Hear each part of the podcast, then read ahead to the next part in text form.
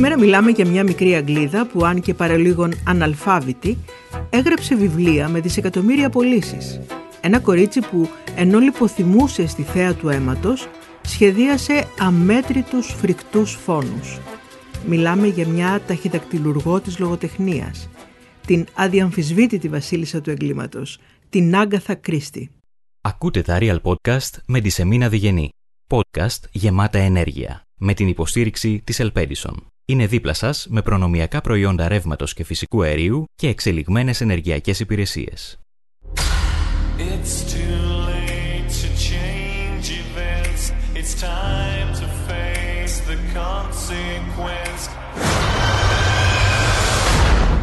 Someone is dead.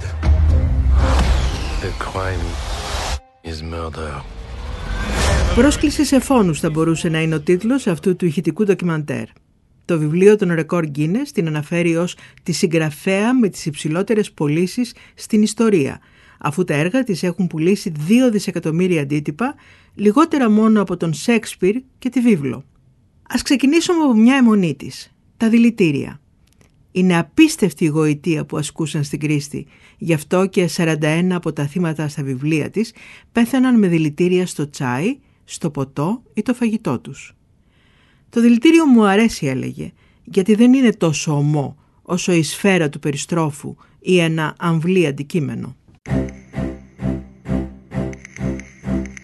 Η εξοικείωσή της με αυτά αποκτήθηκε στη διάρκεια του Πρώτου Παγκοσμίου Πολέμου όταν δραστηριοποιήθηκε ως βοηθός φαρμακοποιού.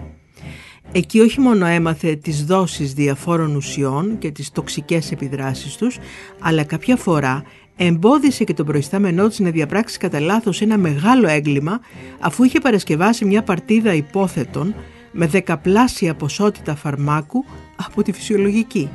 Η Κρίστη αντιλήφθηκε το σφάλμα του και πριν παραδοθούν τα κατέστρεψε. Στην αυτοβιογραφία της αναφέρει ότι κάποτε ο προϊστάμενός της της έδειξε ένα μικρό κομμάτι ενός δηλητηριώδους φυτού, του κουράρε, το οποίο προκαλεί θάνατο από παράλυση και ασφυξία. Της είπε ότι το κουβολούσε μαζί του γιατί τον έκανε να νιώθει ισχυρός. Αργότερα εμπνεύστηκε από αυτόν έναν από τους πρωταγωνιστές κάποιου μυθιστορήματός της.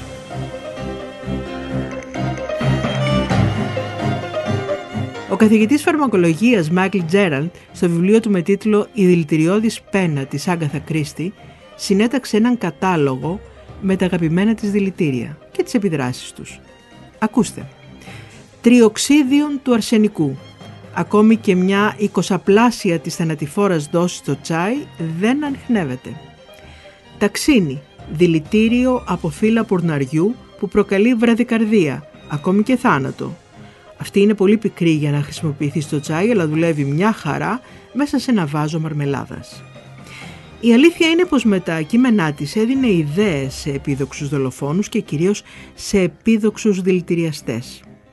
Συνέβη κάποτε ένας πραγματικός δολοφόνος να έχει μπούσουλα των φόνων που έκανε τα μυθιστορήματά της.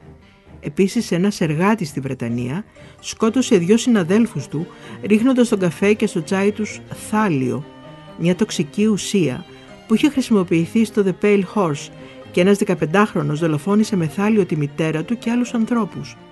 Τότε κάποιες εφημερίδες την κατηγόρησαν ως ηθικό αυτούργο.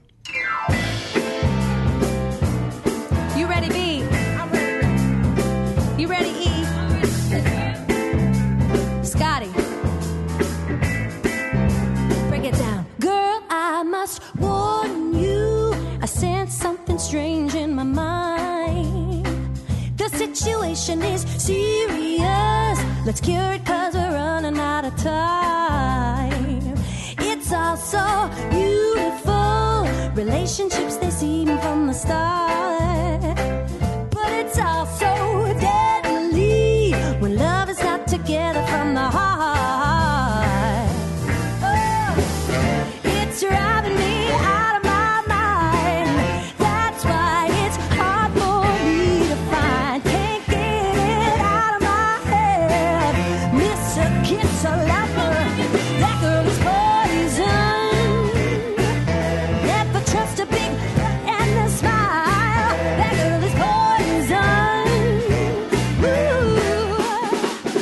Η Άγκαθα Μέρι Κλαρίσα Μίλλερ γεννήθηκε το 1891 στο Τορκί του Ντέβον και πέθανε το 1976 στο Winterbrook, δεν πήγε ποτέ σχολείο, εκπαιδεύτηκε στο σπίτι κυρίως από τον πατέρα της. Έμαθε μόνη της να διαβάζει και να γράφει στα πέντε της χρόνια, αγνοώντας τις αντιρρήσεις της μαμάς της. Λάτρευε τον Άρθουρ Κόναν Ντόιλ, τον μπαμπά του Σέρλοκ Χόλμς, αλλά πάνω από όλους λάτρευε τον Σέξπιρ. Τη άρεσαν οι ήρωες του Ντίκενς και του Δουμά. Νεαρή φιλοδοξούσε ωστόσο να κάνει καριέρα στη μουσική και στα μαθηματικά. Τα δυο λογοτεχνικά παιδιά της είναι ο Ηρακλής Πουαρό και η Μις Μάρπλ. Τον πρώτο φημολογείται ότι τον εμπνεύστηκε όταν είδε έναν Βέλγο να αποβιβάζεται από ένα λεωφορείο στις αρχές δεκαετίας του 1910. Λέγεται ότι ήταν λίγο περίεργος με ιδιαίτερο στυλ μαλλιών και σχήμα προσώπου και είχε μυστήρια έκφραση.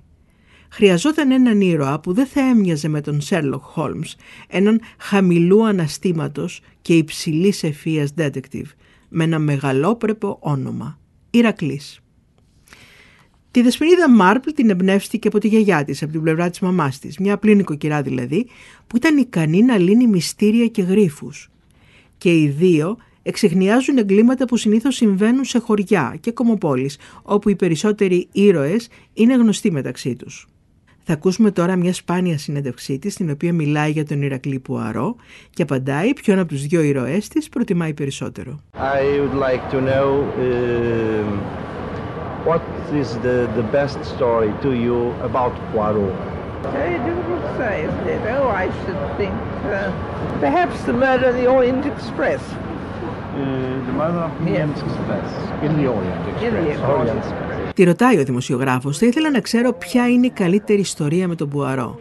Εκείνη απαντάει. Νομίζω πως είναι πολύ δύσκολο, ίσως το έγκλημα στο Orient Express. Προτιμάτε τον Πουαρό ή τη Miss Marple; Μα αρχίζω να προτιμώ τη Miss Marple. Και εγώ το ίδιο. Συγγνώμη κυρία Κρίστη που προτιμώ τη Miss Marple. Η μυστηριώδης υπόθεση στο Styles είναι το μυθιστόρημα στο οποίο πρωτοπαρουσιάστηκε ο ήρωας Ηρακλής Πουαρό. Αυτό λοιπόν απορρίφθηκε από έξι εκδότες πριν κυκλοφορήσει το 1920. Απέριψαν την κρίστη. Απίστευτο. Αυτή που ήξερε να φτιάχνει με αριστοτεχνικό τρόπο ενίγματα και να παραπλανά τον αναγνώστη δίνοντάς του ενδείξεις με το σταγονόμετρο. Ήταν καλός άνθρωπος πάντως, αφού φρόντιζε πάντα η μυστηριώδης φόνη της στο τέλος να εξεχνιάζονται και να αποδίδεται δικαιοσύνη. Ακούμε ένα μικρό απόσπασμα από τα Χριστούγεννα του Ηρακλή Πουαρό και τους εξαιρετικούς ηθοποιούς Κώστα Καστανά, Αντιγόνη Βαλάκου και Σοφοκλή Πέπα. Το βρήκα στα ηχητικά βιβλία για όλους.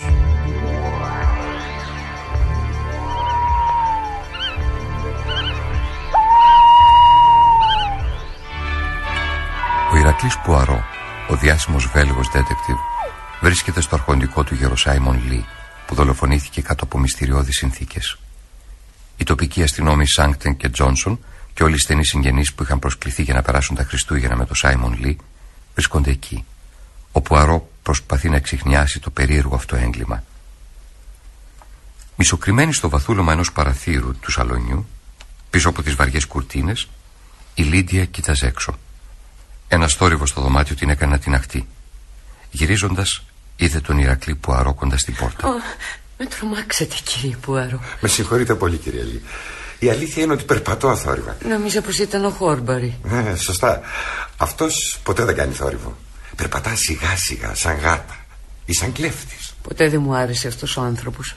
Θα χαρώ άμα φύγει από το σπίτι. Θα είναι πραγματικά ευτύχημα να απαλλαγείτε από την παρουσία του. Πρόκειται για άνθρωπο που παραμονεύει τα σκάνδαλα για να τα χρησιμοποιήσει μετά για τον εαυτό του. Ένα είδος εκβιαστού. Λέτε να ξέρει τίποτα; Σχετικά με τη δολοφονία του πεθερού μου. Μμ. Έχει βουβά ποδάρια και μακριά αυτιά. Μπορεί να έπιασε τίποτα κουβέντες και να τις κρατά για τον εαυτό του, ώσπου να τις βγάλει στη φορά. Θέλετε να πείτε ότι θα προσπαθήσει να εκβιάσει κανέναν από εμάς; Δεν αποκλείεται.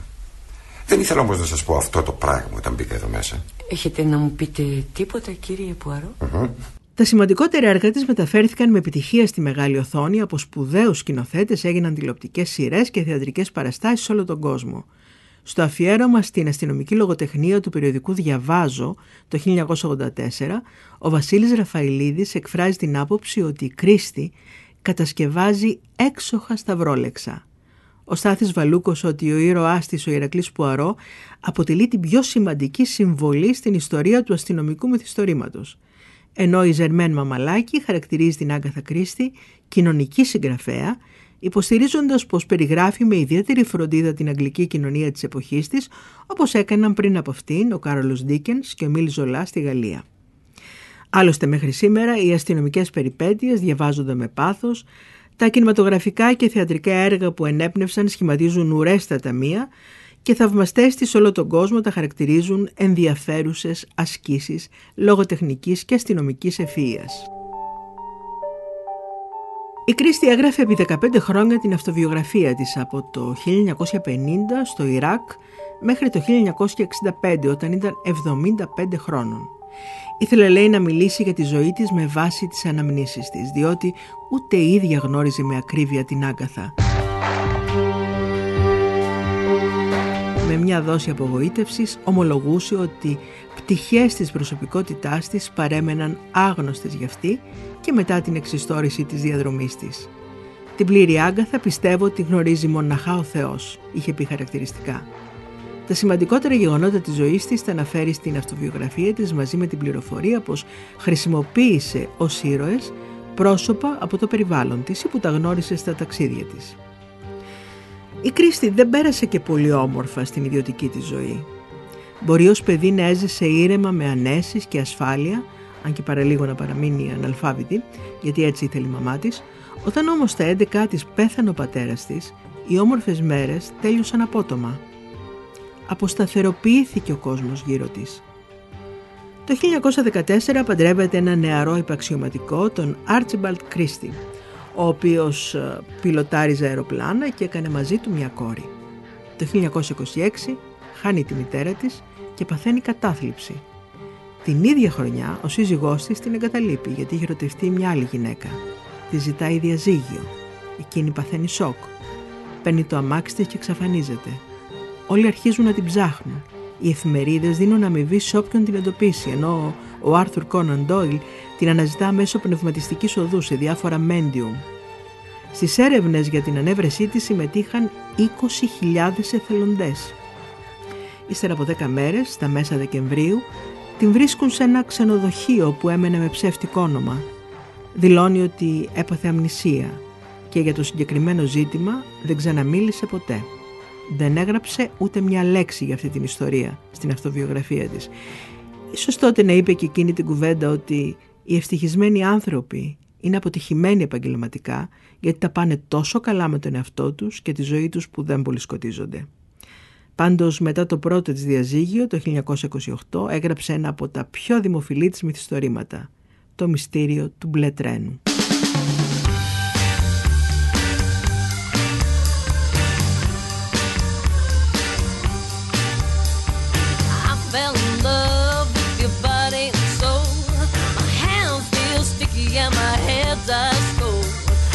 Shiver days sour and my salt days sweet. I wanna lay down, but I just can't sleep cause your voodoo working.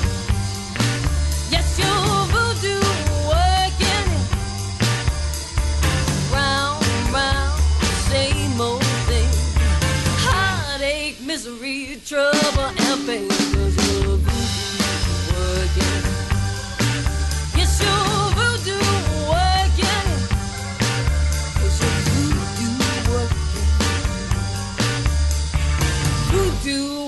Working and I can't get enough.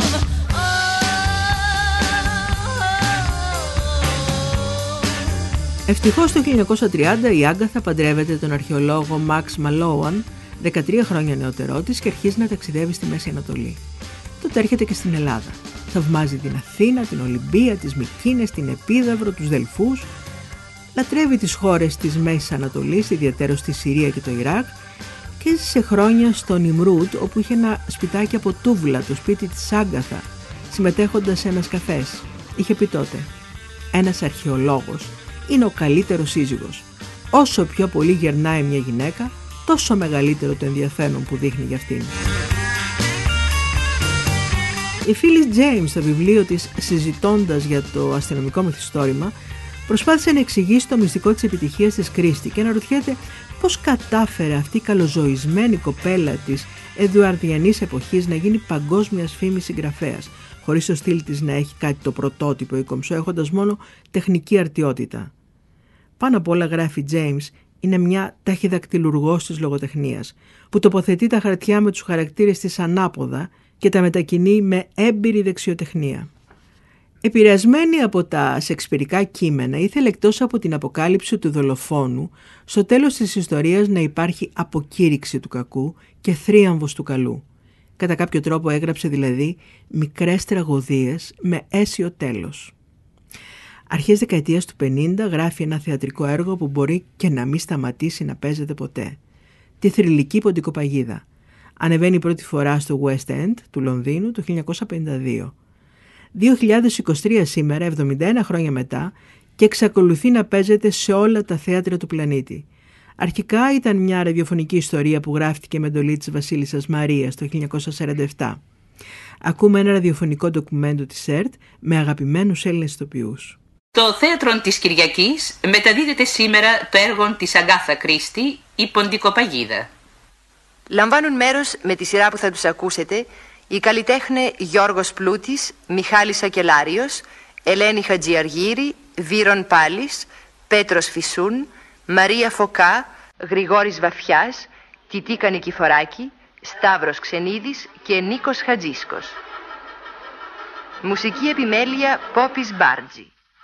Μετάφραση, ραδιοφωνική προσαρμογή και σκηνοθεσία Νίκου Γκάτσου. Μέχρι σήμερα υπολογίζεται πως έχουν ξεπεραστεί οι 30.000 παραστάσεις της δημοφιλέστατης ποντικοπαγίδας.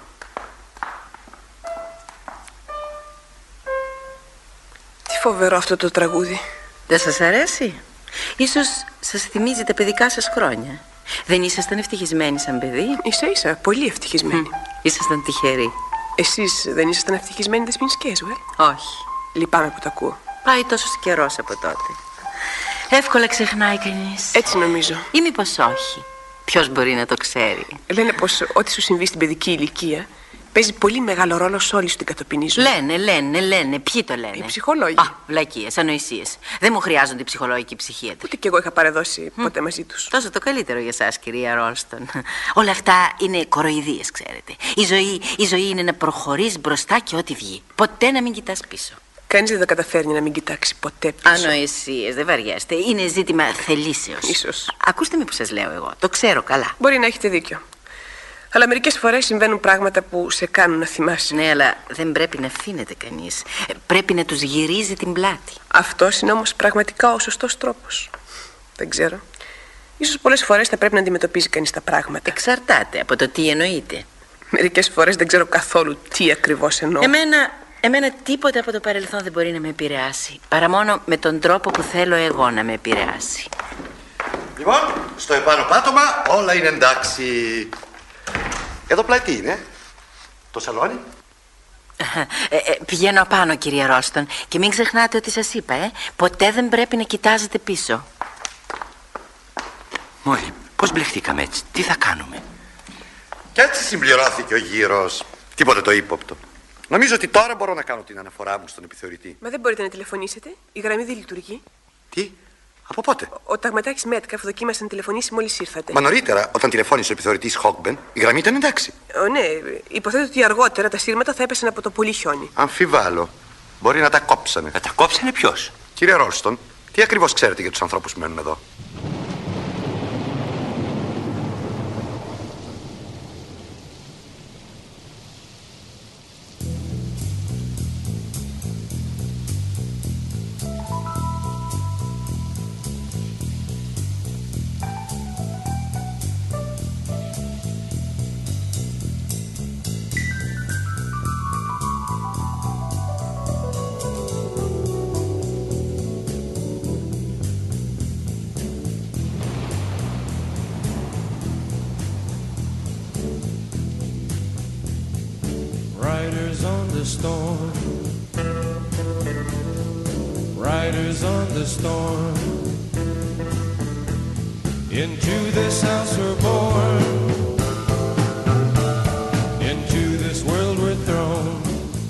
Άγκαθα Κρίστη που πρωταγωνιστεί σε αυτό το ηχητικό ντοκιμαντέρ, αυτό το μυαλό το γεμάτο ιστορίες, συνήθιζε να λέει ότι ουδέμια φιλοδοξία είχε να γίνει συγγραφέας, όμως έκανε το συγγραφικό της δεμπούτο σε ηλικία 11 ετών όταν δημοσιεύτηκε ένα πείμα της εφημερίδα του Λονδίνου.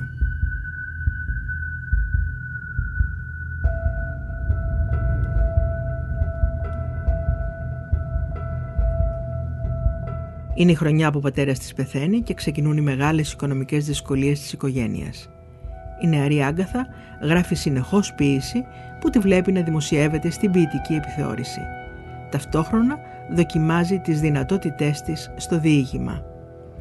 Από εκείνη την εποχή μέχρι το τέλος της ζωής της έγραψε 66 αστυνομικά μυθιστορήματα, 14 συλλογές διηγημάτων, 20 θεατρικά έργα, 3 ποιητικές συλλογές, αυτοβιογραφία, ταξιδιωτικά, αλλά και 6 αισθηματικά ρομάντζα με το ψευδόνυμο Mary Westmacott. Μια συλλογή σπάνιων ηχογραφήσεων της Άγκαθα Κρίστη, οι οποίες αποτελούν σπάνια ντοκουμέντα, συνολικής διάρκειας 13 ωρών που δεν είχαν δει ποτέ το φως της δημοσιότητας, ανακαλύφθηκαν από τον εγγονό της διάσημης συγγραφέως σε ένα χαρτονένιο κουτί στο παλιό της σπίτι. Σε αυτές μιλάει για τη δουλειά της, για τη ζωή της, αλλά δυστυχώς όχι για το περιστατικό εξαφάνισής της το 1926. Σύμφωνα με το BBC, η ηχογράφηση έγινε τη δεκαετία του 60 και θα τη χρησιμοποιούσαν για την αυτοβιογραφία της που δημοσιεύτηκε τελικά μετά το θάνατό της. Η Άγκαθα Κρίστη μιλά για το πώς συνέλαβε την ιδέα της Miss Marple. Η Miss Marple έλεγε «Εισήλθε τόσο ήσυχα στη ζωή μου που δεν πρόσεξα καν την παρουσία της». Σε αυτές τις ηχογραφήσεις εξηγεί επίσης γιατί δεν βάζει τους δυο διάσημους ήρωές της να συναντηθούν ποτέ. Είχε πει «Είμαι σίγουρη ότι δεν θα τους άρεσε να συναντηθούν καθόλου και εξήγησε «Ο Ηρακλής Πουαρό, ένας γνήσιος εγωιστής, δεν θα ήθελε να του διδάξει τη δουλειά του ή να του κάνει υποδείξεις μια ηλικιωμένη, ανήπαντρη κυρία. Την ακούμε να λέει πού και πώς έγραφε. I never had a definite place which was my room or where I retired specially to write. Ποτέ δεν είχα ένα καθορισμένο μέρος που θα ήταν ο χώρος μου στον οποίο θα αποσυρώμουν ειδικά για να γράψω. Το μόνο που χρειαζόμουν ήταν ένα σταθερό τραπέζι και μια γραφομηχανή. Το μαρμάρινο τραπεζάκι της τουαλέτας μπορεί να ήταν ένα καλό μέρος για να γράψω. Όπως και το τραπέζι της τραπεζαρίας ανάμεσα στα γεύματα ήταν επίσης χρήσιμο. Η οικογένειά μου συνήθως παρατηρούσε τα σημάδια ερχομού της έμπνευσης λέγοντας «Κοίτα, η μαμά είναι βυθισμένη στις σκέψεις της πάλι». Νομίζω πως πρέπει να συμπεριφέρομαι σαν τα σκυλιά που πάνε να αποσυρθούν με το κόκαλό τους αναχωρούν με ένα μυστικό τρόπο και δεν τα βλέπουμε ξανά για την υπόλοιπη μισή ώρα. Τότε επιστρέφουν συνειδητά με λάσπη στη μύτη τους. Νομίζω πως κάνω περίπου το ίδιο. Για το πάρτι των 10 χρόνων της Ποτικοπαγίδας στο West End είχε πει Μεγάλο ευχαριστώ και μεγάλη εγκάρδια ευγνωμοσύνη για αυτό το σπουδαίο πάρτι και για την καλοσύνη όλων. Είναι τρομερός ο ενθουσιασμός του να παίζει ένα έργο σου για δέκατη χρονιά, περισσότερο από κάθε άλλο έργο. Μην αφήνετε κανένα να σας λέει πως τίποτα συναρπαστικό δεν συμβαίνει όταν είσαι ηλικιωμένος, επειδή συμβαίνει. Και αισθάνεσαι τόσο ωραία γι' αυτό στα 72 σου, όσο και αν θα ήσουν νέος. Δεν θα μπορούσε να είναι μεγαλύτερος ο ενθουσιασμός. Η Άγκαθα ήταν πεισματάρα, απαιτητική από τον εαυτό της και απόλυτη στις επιδιώξεις της. Είχε αποφασίσει πως πρέπει να έχει έτοιμα τρία βιβλία το χρόνο Κρατούσε συνέχεια σημειώσεις για τα πάντα. «Έχω παντού σημειωματάρια», έλεγε, και κρατώ σημειώσεις τόσο με τις ιδέες που μου έρχονται, όσο και για άλλα θέματα, κάποιο δηλητήριο ή ναρκωτικό, ακόμη και έναν έξυπνο εκβιασμό που έτυχε να διαβάσω στην εφημερίδα.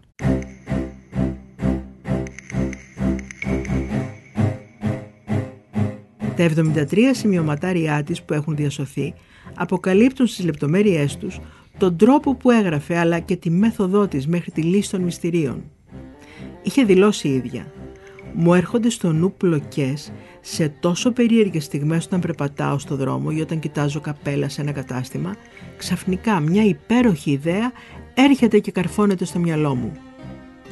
Το 2007 ο Άγγλος συγγραφέας Brian Aldis είπε ότι η Άγκαθα Κρίστη του είχε εκμυστηρευτεί ότι έγραφε τα βιβλία της μέχρι το τελευταίο κεφάλαιο και μετά έκρινε ποιος από όλους τους χαρακτήρες φαινόταν λιγότερο ύποπτος. Μετά άλλαζε κάποια σημεία του κειμένου της για να τον ενοχοποιήσει. Τελευταία δημόσια εμφάνισή της ήταν το 1974 στην κινηματογραφική μεταφορά του βιβλίου «Έγκλημα στο Orient Express». Αν και η ταινία της άρεσε, διαφώνησε με το μουστάκι του Πουαρό γιατί είπε δεν ήταν τόσο πλούσιο όσο το φανταζόταν. Αυτός ο Πουαρό λοιπόν θα πολεμηθεί ανελαίητα από τον Raymond Chandler στο δοκίμιό του «Η απλή τέχνη του φόνου». Γράφει Υπάρχει και αυτό το κόλπο της Άγκαθα Κρίστη που καθιέρωσε τον κύριο Πουαρό, το δαιμόνιο Βέλγο που μιλάει σε φιλολογική μετάφραση γαλλικών του Δημοτικού και περιφέρεται βαριεστημένα με τα μικρά αφεά του κύτταρα. Τον κύριο Πουαρό λοιπόν που αποφασίζει ότι κανείς μέσα στις κουκέτες δεν θα μπορούσε να κάνει μόνος του το φόνο, άρα όλοι τον έκαναν μαζί με κάποιον άλλον και τεμαχίζει τη διαδικασία του φόνου σε μια σειρά απλών ενεργειών λες και ξεβιδώνει το μηχάνημα που χτυπά στα αυγά είναι η περίπτωση που εγγυάται μια λύση που μόνο ένας χαζός θα μπορούσε να μαντέψει. Ούτε και ο Έντμουντ Βίλσον είναι λιγότερο δηλητηριώδης. Τα έργα της κυρίας Κρίστη μπορεί να προσφέρουν μια ελαφριά διασκέδαση και ένα ξάφνιασμα όσο το μπορεί και μια ταχυδακτηλουργική παράσταση αλλά η λογοδιάρεια της είναι αφόρητη. Ευτυχώς ο Μπόρχες θεωρεί πως το αστυνομικό μυθιστόρημα δεν έχει ανάγκη από υπεράσπιση γιατί αν μη τι άλλο διασώζει την τάξη σε μια εποχή αταξίας. Ladies and gentlemen, please welcome the newlyweds, Mr. and Mrs. Simon Doyle. You must meet Hercule Poirot. My congratulations, madame. Merci. Ο εγγονός της Μάθιου Πρίτσαρτ την περιγράφει ως ένα άτομο που άκουγε περισσότερο παρά μιλούσε και που έβλεπε περισσότερα από όσα φαίνονταν. Νομίζω ότι πριν από τον πόλεμο πρέπει να κατέγραφε τις ιστορίες με στενογραφία και μετά κάποιος να πληκτρολογούσε. Έγραφε με πολύ φυσικό τρόπο και έγραφε πολύ γρήγορα. Νομίζω ότι ένα βιβλίο της πήρε στη δεκαετία του 1950 μόνο δύο μήνες για να το γράψει και στη συνέχεια ένα μήνα για να το επιμεληθεί πριν αποσταλεί στους εκδότες. Μόλις ολοκλήρωνε όλη τη διαδικασία συγγραφής ενός βιβλίου, μερικές φορές μας διάβαζε τις ιστορίες μετά το δείπνο, ένα ίδιο κεφάλαια τη φορά. Νομίζω ότι είχαμε χρησιμοποιηθεί ως πειραματικοί σε αυτό το στάδιο για να δει ποια θα ήταν η αντίδραση του ευρύτερου κοινού. Ήταν εντυπωσιακό που μετά από μερικούς μήνες βλέπουμε αυτές τις ιστορίες στα βιβλιοπολία.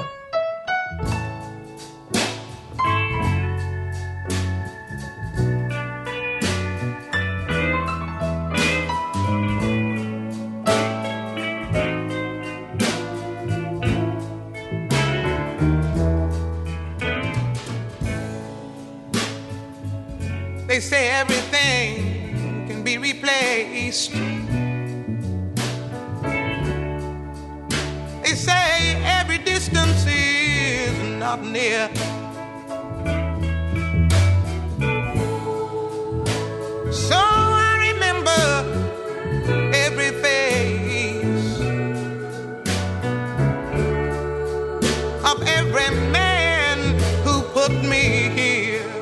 Η Άγκαθα Κρίστη πίστευε πως ένα από τα μειονεκτήματά της ήταν πως δεν μπορούσε να είναι μια καλή συνομιλήτρια. Δεν είχε ταλέντο να κουβεντιάζει. Ακούστε τι να εξομολογείτε. I am not and never shall be a good conversationalist. Δεν είμαι και δεν θα γίνω ποτέ μια καλή συνομιλήτρια. Δεν μπορώ να πω αυτό που εννοώ εύκολα. Μπορώ να το γράψω καλύτερα. Έχω αυτό το ελάττωμα. Αυτή είναι η πιο σοκαριστική μορφή αδυναμίας. Τι μπορώ όμως να κάνω; Μ, λοιπόν, μπορώ να γράφω. Θα μπορούσα να είμαι μια επαρκής μουσικός επίσης, αλλά όχι επαγγελματίας. Θα μπορούσα να είμαι και σύμβουλος σε θέματα ζωής.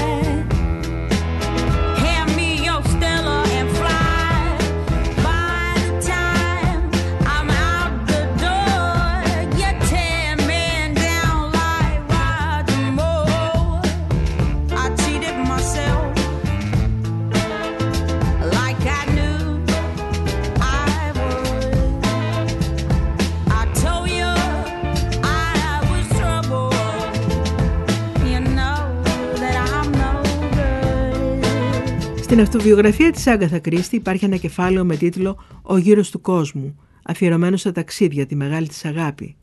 Θεωρεί πολύ σπουδαίο το ότι έκανε διακοπές στη Χονολουλού, ότι έζησε το όνειρό της σε ένα νησί των νοτίων θαλασσών. Εκεί κάθε μέρα γινόταν και πιο ικανής στο σέρφινγκ. Πιστεύετε ότι ίσως μαζί με τον τότε σύζυγό της ήταν οι πρώτοι Βρετανοί σέρφερς που έμαθαν πώς να στέκονται όρθιοι.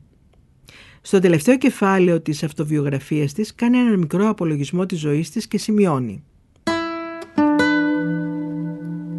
Οι μεγάλοι περίπατοι ανήκουν στο παρελθόν, αλίμονο, όπως και τα μπάνια στη θάλασσα. Πήγαν να κάνουν παρέα στα φιλέτα και τα μήλα και τα μούρα και στο διάβασμα των ψηλών γραμμάτων. Όμως απομένουν πολλά πράγματα ακόμη. Όπερες και κονσέρτα και η ανάγνωση και η τεράστια απόλαυση του να πλαγιάζεις στο κρεβάτι σου και να κοιμάσαι και να βλέπεις κάθε λογής όνειρα και πολύ συχνά να έρχονται νέοι άνθρωποι να σε δουν και να είναι απρόσμενα ευγενικοί μαζί σου. Σχεδόν το καλύτερο απ' όλα να κάθεσαι στον ήλιο και να νιώθεις μια ελαφριά νύστα. Και να που πιάνεις τον ύμα από την αρχή και θυμάσαι. Θυμάμαι, θυμάμαι, το σπίτι που γεννήθηκα, θυμάμαι. Ε, λοιπόν, αυτό το σπίτι της σήμερα μπορείτε να το ενοικιάσετε. Το παλιό της σπίτι στο Devonshire της Αγγλίας, το οποίο η Κρίστη περνούσε τα καλοκαίρια της, διατίθεται για 500 ευρώ τη βραδιά. Τα έπιπλα και το πιάνο της βρίσκονται ακόμη εκεί. Της είχε απονεμηθεί από τη Βασιλική Αυλή της Βρετανίας ο τίτλος της Ντάμ για την προσφορά της στη λογοτεχνία.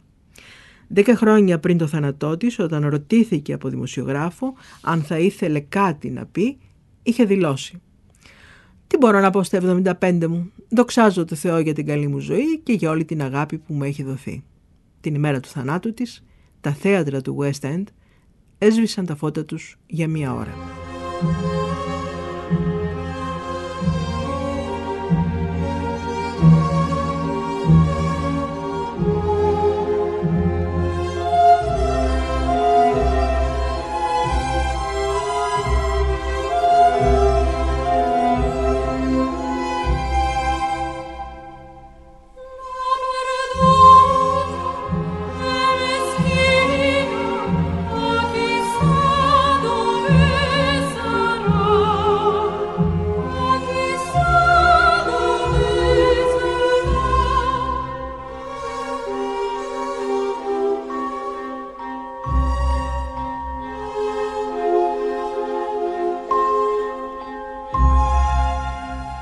Θα τη θυμόμαστε για τα βιβλία αλλά και για κάποιες σοφές κουβέντες της, όπως η εξής. Όπου υπάρχουν στη μέση πολλά λεφτά, δεν πρέπει να εμπιστεύεσαι κανέναν. Το ένστικτο είναι ένα υπέροχο πράγμα. Δεν μπορεί ούτε να ερμηνευτεί ούτε να αγνοηθεί. Ό,τι έχει υπάρξει συνεχίζει να πλανάται στην αιωνιότητα. Φόβος είναι η ελλειπής γνώση.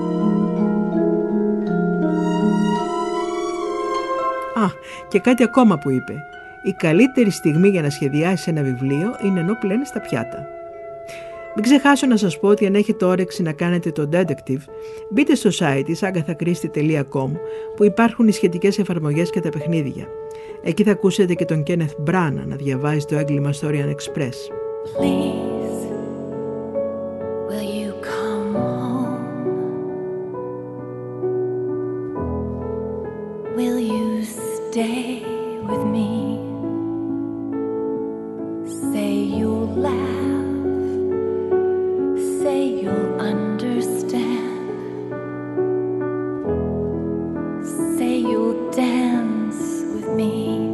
This is no ordinary train. This is the legendary Orient Express, witness to many strange adventures and foreign intrigues. From Istanbul to Calais. Ήταν τα Real Podcast με τη Σεμίνα Διγενή. Podcast γεμάτα ενέργεια. Με την υποστήριξη της Ελπέντισον. Είναι δίπλα σας με προνομιακά προϊόντα ρεύματος και φυσικού αερίου και εξελιγμένες ενεργειακές υπηρεσίες.